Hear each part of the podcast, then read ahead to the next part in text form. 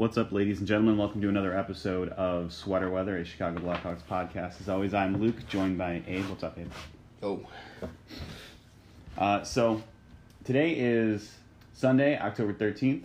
Uh, we're just going to uh, go through real quick and we're going to recap the uh, games that the Hawks have played the last couple of days, starting with the home opener on uh, Thursday. The Hawks fell 5 to 4 to the Sharks. Um, so, this game uh, I'll just break it down a little bit. In the first period, we had uh, Dominik Kubalik. He scores his first NHL goal, puts the Hawks up one nothing. Uh, Kevin LeBlanc, Kevin LeBlanc, is it LeBlanc or LeBlanc? LeBlanc. Probably. I'll say LeBlanc. I could be wrong. Uh, Kevin LeBlanc scores in the power play from uh, from a really crazy angle to tie the game at one one. Um, Andrew Shaw scores from in front of the crease. The Hawks go up two to one. Um, Karlsson's power play slap shot from the point is redirected by Patrick Marleau to tie the game again, 2 2. So that's two uh, uh, failed penalty kills for the Hawks so far at this point in the game. But they had a good first uh, possession wise. They ended with a 57.58 Corsi for that period. Second period, Alex DeBrincat scores. Uh, he takes the puck from Erik Karlsson at the half wall, gets the puck to Andrew Shaw, and Shaw scores his second goal of the night from the left circle. Hawks are up three to two. Uh, then Brent Burns hits a shot off the post, which bounces off the net, uh, bounces into the net off of Connor Murphy to tie the game at three three. This is pretty similar to the goal that went in um, off of uh, no, who was it? I think it was Caggiula or somebody uh, in the game against Philly. Uh, really unfortunate goal. I think uh, Crawford is going to want that one back. Uh, Dylan Strome sc- scores off a tic tac toe pass from Patrick Kane. Uh, the Hawks go up four to three. Patrick Marleau scores his second goal of the game from in front of the crease. Uh, this was a pretty bad period for the Hawks. They ended with a 26.47 Corsi for. Um, and for anyone who doesn't know, uh, Corsi is, uh, I believe it is the like a a, a percentage of shot attempts. Um, held by each team. So a 26.47 Corsi for means that all the of all the attempted shots, that's shots on goal, shots blocked, and shots that miss the goal. Um, the Hawks only had 26.47% of them, which is pretty bad. Uh, over 55 or so is very good. Um, 26 is not good at all. Uh, and then in the third period, the, the, Sharks get their first lead of the night when Barclay Goodrow scores off a Joe Thornton pass from behind the net and scores from point blank. Uh, that third period was terrible. The Hawks had just a 19% Corsi for. Uh, they ended that one with a 5 to 4 loss in regulation. Uh, total, they had a 36.36 Corsi for, which is abysmal. Um, and then Crawford Crawford had a bad night. He made 29 saves on 34 shots for an 853 save percentage. What were your thoughts on that home opener? Um, just like we'll get to it with the um, like with the Jets game that we were at yesterday. Mm-hmm. Um, that first period, they were playing pretty well for the most part.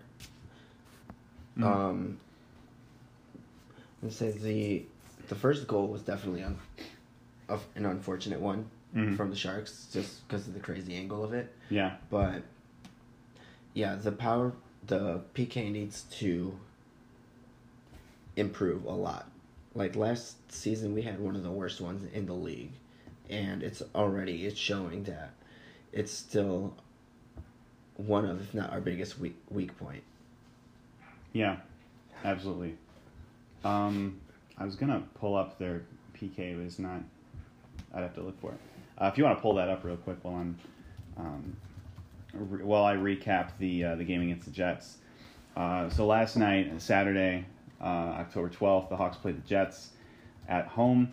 Uh, the first period, Brandon Saad scores a shorthanded goal on a pass from Ryan Carpenter, uh, and they go up one nothing. Saad actually had a couple of good chances this game. Um, then Brent Seabrook scores a power play goal from the right circle uh, while everybody's causing a bunch of chaos in front of the net. The Hawks go up 2 nothing. That's unfortunately the last goal that the Hawks scored the entire game. But it was another great first period 57.14 Corsi for. Uh, so, really strong possession that period. This team looks like a, so far they've been a, a strong first period team. Uh, second period, uh, Nikolai Ehlers, uh, he scores a one timer from the right circle, uh, cuts the Hawks lead in half. It's now two to one. Um, Hawks ended the second period with a 35.71 Corsi for, much worse than that first period. Uh, and I, I actually, we like like Abe said, we were there at the game, um, and I, uh, you you pointed out at one point that this is a good start to the game, and I said, uh, but which team is going to come out next period? And then you said which team is going to come out next shift, or something like that. Um, and that proved to be uh, the theme of the night, as it has been uh, the past, the first couple of games here this season. Uh, third period, Andrew Copp scores in front of the crease off a pass from Kyle Connor to tie the game. The Hawks did have another uh, solid period possession wise, 55.88% Corsi for. Uh, Mark Scheifele unfortunately scored uh, 47 seconds into overtime to win the game for the Jets. The Hawks got their first game, uh, their first point of the season, which is something, but it's still a three-game losing streak. Uh, crazy enough, we ended the game with exactly 50% Corsi, um, which means that over the course of the game, uh, there was an equal number of shot attempts for each team. Um, and offensively, I think uh, for most of the game, the Hawks didn't look terrible. Uh, there were some defensive breakdowns. That's that third line of was it Shaw, Kubalik, and I think Kampf. Yeah, I think so.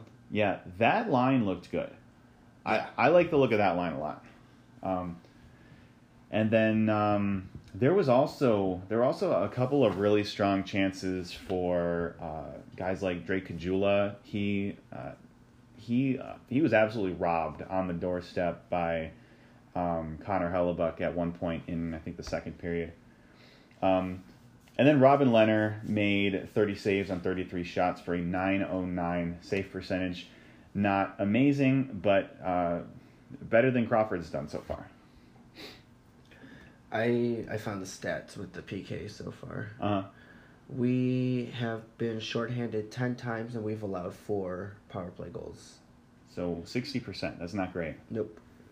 Uh, what about power play? Power play is two for six on the season. Two for six. So thirty three per point three percent. That's good. That's a that's a good power play percentage. That's. Uh, do you have like rankings in front of you? Are we like top ten, top Mm. five?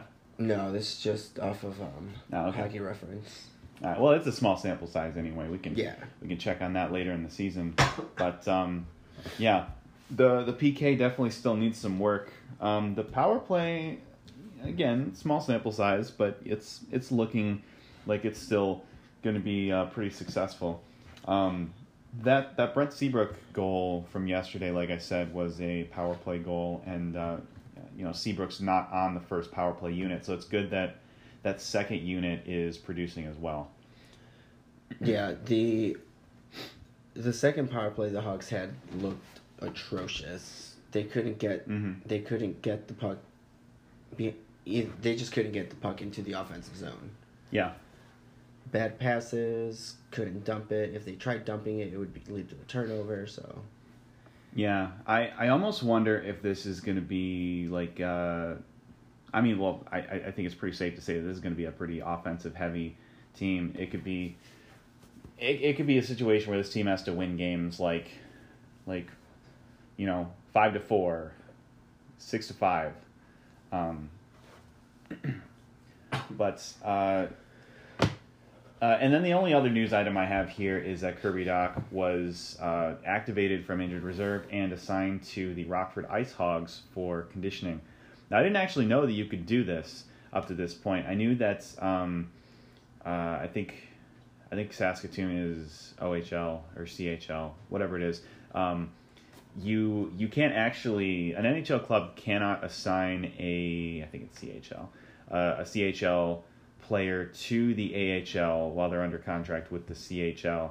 But I guess you can do that if it's just for a, uh, a conditioning stint. He can he can play for the Ice Hogs for 14 days because it's stipulated as conditioning, um, and it doesn't count against his uh, his nine games that he could play with the Blackhawks uh, before burning a uh, a year in his contract. So I think he's going to play uh, two, three games with the Ice Hogs, and then he'll be called up to uh, Chicago, and he'll get his his nine games, uh, and then they'll assess him and see if he's ready for the NHL or not.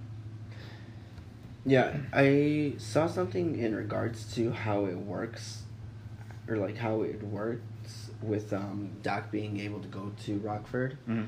and I'm trying to find it right now, but um, says okay, found it. So this was just a comment Mhm. in the Hawks subreddit Mhm. that on that post It said um, for this to happen, the team, the player, and the NHL all had to agree that he would go to the HL for conditioning, and he can play in games, but this arrangement can only last for 14 days. Okay. So seems like everybody has to be in agreement in order for it to work. That makes sense. Okay, so we're going to take a quick break uh, after this message from our sponsor.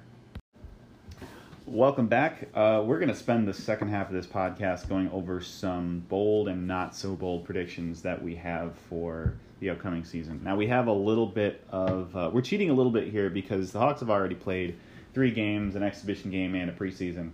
So uh, we've we've seen a little bit of this team already.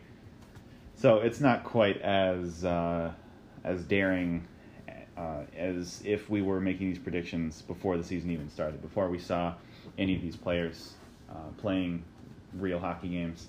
Um, but I guess I guess I'll start us off. Uh, so my first prediction, and I've got ten here. My first prediction is that Robin Lehner will start fifty or more games. That's actually one of my predictions that Lehner is going to overtake Crawford as number one goaltender.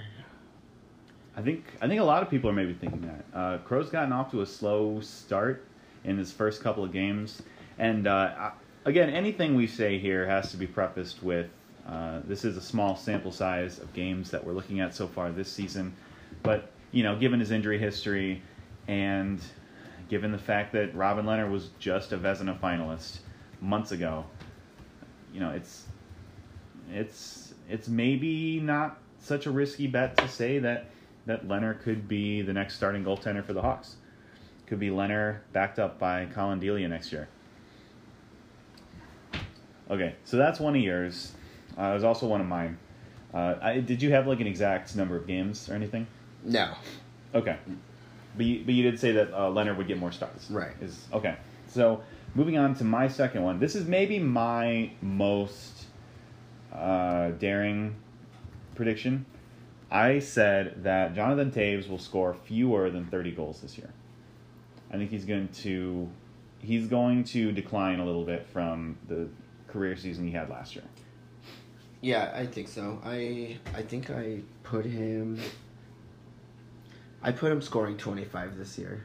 I, I think that that's my prediction. He doesn't have a point in his first three games. So that's a little concerning. Um, Kaner has, I think Kaner has like six, Four. four? Yeah, he, so he has four in three games, which is over a point per game pace so far, uh, which, you know, is respectable for uh, Patrick Kane. Um, but I don't, I think he only has like, you know, only has like six shots on goal or something like that. It's, it's not a lot. He's got to shoot more. Yep. Um, okay, so what's another one of yours? Um. This is really bad that I'm going to be saying this, but Okay. judging by this small sample size already, the Hawks are going to finish below 500 again. Really? You think so? I think so. So that, that probably has them missing the playoffs too. Yep. Wow. Hmm. Okay. We'll see. We'll see. All right. So my third prediction is that uh, Dominik Kubalik will score 15 or more goals this year. Actually, he was the one I was trying to figure out earlier too. I I agree. I think he'll have more than 15 as well. Um, I could see him scoring 20. I don't know if it'll go any higher than that. I think he's he's a talented uh, European pickup, but I don't think that you know, he's he's not Artemi Panarin. Yeah. I mean, from what I saw though, he's pretty crafty. So Yeah, yeah. Uh, I think he's going to be a really he's going to have a really positive impact. Okay, so you got another one. yes, going off of the Hawks finishing below 500, I think Stan Bowman's going to get fired at some point during the season. during the season. Interesting. I think if the Hawks miss the playoffs again, I think his job is in real danger. I think he could definitely get fired. Um, especially in a season where, uh, you know, last season they they went into it. They had a really a really uneventful off season, and then they said that this is a playoff team, and they missed the playoffs again. And going into this season, uh, a lot of people felt that they were a playoff team, and if they're still not a playoff team, I think that it's safe to. I think it's it's it's probably safe to assume that his job's at least at least in danger, if he's not you know like straight out fired. I don't. I don't know if I see him being fired mid-season. That is a ballsy prediction. We'll we'll see what happens. Well, what's his face? Um, didn't Chiarelli get fired Chiarelli. Chiarelli. Um, during during the season? I don't remember. I don't remember. He was he was definitely fired before the draft. Um, I thought it was interesting that Minnesota waited until after July first to fire. I can't remember his name anymore, but uh, the the GM that they had for like a year. Because you figure if you're gonna bring a new guy in, you probably if you don't believe in the message of the uh, the guy who's here, and if you don't want him, you know, steering the ship anymore, then you probably want to get rid of him before the draft and before free agency. But they didn't do that, uh, which is interesting. Yeah. But- so I just looked it up, and yeah, um, Chiarelli, Chiarelli was fired in January, so it was during the season. Oh wow. Yeah. Uh, I don't know if Bowman is Chiarelli bad. Chiarelli, he he had Yeah, no. he made some awful moves. Um, Bowman, I feel like for every like, for like every every two like respectable moves he has, he's got one great one and one awful one, or something like that. Uh, so my next prediction is that the Blackhawks will make or miss the playoffs by three or fewer points in the standings. Okay. I don't think that's a very brave prediction, but uh, I, think, I think the wild card race is going to be interesting this year again. Yeah. Um, let's see. I think based on again the small sample size, I think by the end of October is when Hawk when fans might want to start hitting the panic button if we continue to be as bad as we've been. Like if as if we need to win a few games, but Mhm. I think if we win fewer than three games, four games before the end of the month, start hitting the panic button. Hmm. There's there's some merit to that. Uh, there's there's some crazy stat that's like uh, only like a half dozen teams. It's like only like seven teams or so since like 2006 who have been out of the playoffs at Thanksgiving uh, end up making the playoffs. It's it's something crazy like that. Um, so yeah, if the Hawks are still cellar dwellers in like early to mid November, then there's definitely reason to be concerned. Unless we can go on a crazy run again like we did last year.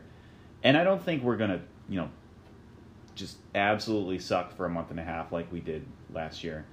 So a crazy run could save our playoff hopes in theory if that happens again. But it needs to happen again.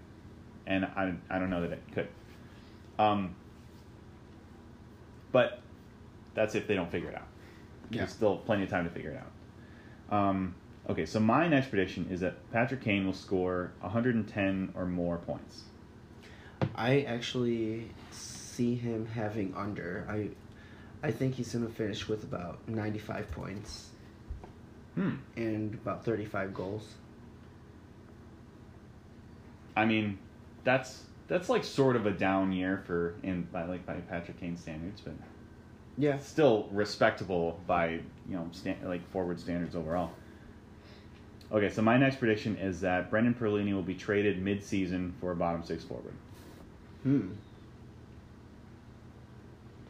I think I can uh, see that happening. I think he's he's not going to be able to put it together, and we're going to trade him for. I, I couldn't even give you a name, but we're going to trade him for uh, some guy who's going to slot into the bottom six, maybe as like a a modest goal scorer, or um, I don't want to say like a defensive minded guy because we've we picked up a couple of guys like that in Zach Smith and Ryan Carpenter, and I don't think that we need many more. Uh, that's in addition to guys like uh, David Kampf. Uh, so we don't need more defensive-minded bottom six guys. We have enough. Um, okay. So You know- my next one um, is Erik Gustafsson gets traded and replaced by Adam Boqvist. Interesting. That's very interesting. It also it fits in well with my next prediction. Erik Gustafsson will not be traded at the trade deadline. He will finish the season in Chicago and oh, he will walk in free agency. Okay. So, like, basically opposites of one another. The only way that we could both be wrong is if he gets, like, sent to Rockford. Well, he'd have Well- to clear waivers though, wouldn't it? Would he? Maybe. Yeah, if he. It, I'm not sure if he's waiver exempt or not, but. Actually, I can tell you. Um, yeah, the only way that we could both be wrong is if he gets put on waivers and then claimed. Let's see. Uh, he is not waivers exempt. Um, So he would have to be put on waivers to be sent down. Yeah, but I, I don't think I don't think he would ever be put on waivers. I think he would be traded if the uh, if we didn't want him in the lineup. Okay, so yeah, we'll see we'll see who's right about that. You got another one? Um, let's see. I have Andrew Shaw scoring 15 goals this season. Okay, I mean he's I mean, he he's got two career- already. Yeah, he had a career season last year. Yeah, so he's He had what 60 some points yesterday, or last year. yesterday. um, I think he had, I think he had fifty ish. But yeah, it was a career season for him. Um, it could happen. It could happen. Uh, so my next prediction is that Adam Boqvist will be called up mid-season. He will play uh, nine games or fewer, uh, so as to not burn a year in his contract, and then he will be uh, sent back down to Rockford. I don't think he. I think he'll play in the NHL this year, but I I don't think that he'll stick. Is what I'm saying. Okay. Uh, I think they are going to see that his defensive uh, capabilities need a lot more work. Yeah. Um, let's see. My next one. DeBrincat. I have him. I think he will have 75 points and score around 35 goals this season. I think he's going to have a little bit of a down year this year compared to last season, goal wise. You said 75 points and 35 goals. Yeah. So you think he'll get 40 assists, more assists than points? Yeah. More assists than goals. That's what I meant. Yeah, more assists than goals for Alex DeBrincat. Yes. Interesting. Because he's up to this point, he's been he's usually gotten more goals than assists. He's Right. he's more of a goal scorer. See, I I would I could see him scoring uh, 35 goals, but if that happens, I see him being at something like 60 points. Okay. But we'll see. Maybe maybe this will be the year that he becomes a maybe he becomes more of a pass first guy. I mean, not permanently, but Right. um, maybe maybe he you know he becomes uh he, he works on those playmaking abilities maybe that's what happens um okay so my next prediction is uh kirby dach will get his nine games in chicago nine games or fewer and then he'll return to saskatoon i don't think he'll stick in the nhl either Yeah, no, I don't think so. i Wait. think they, they want to focus on his development Yeah, I mean the only way I can see him sticking around is if the Hawks, it, like if front office determines that it's a lost season, it might as well just let him develop at the NHL level. That could be. Uh, and that so uh, for anyone who doesn't know, um, if the Hawks send Kirby Dach, I, I think I actually covered this earlier, uh, but the Hawks cannot like um, they can't recall him from Saskatoon. Once they send him there, he has to finish his season there. And the uh, Saskatoon season, like should they miss the playoffs, will end before the NHL regular season does. So if he finishes his season in Saskatoon before the end of our regular season, then he could be called up to the the Blackhawks again. Uh, but I don't think. I think he'll get his nine games. I don't think they'll burn a year on his contract. I don't think he's going to stay. Uh, all right, yeah, you got any more? No, that's all I had. That's it. All right. Well, I got one more. Uh, I think it's a little bold.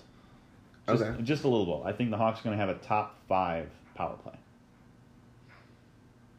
I don't think it's bold to say that they'll have a good power play, but I think it's but I think it's a little bold to say that it'll be top five.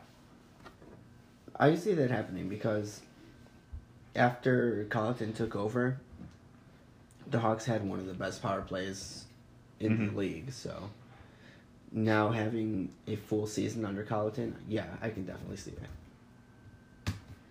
All right. So that's been our predictions. Uh, we'll be back next week with some more Hawks news and another podcast.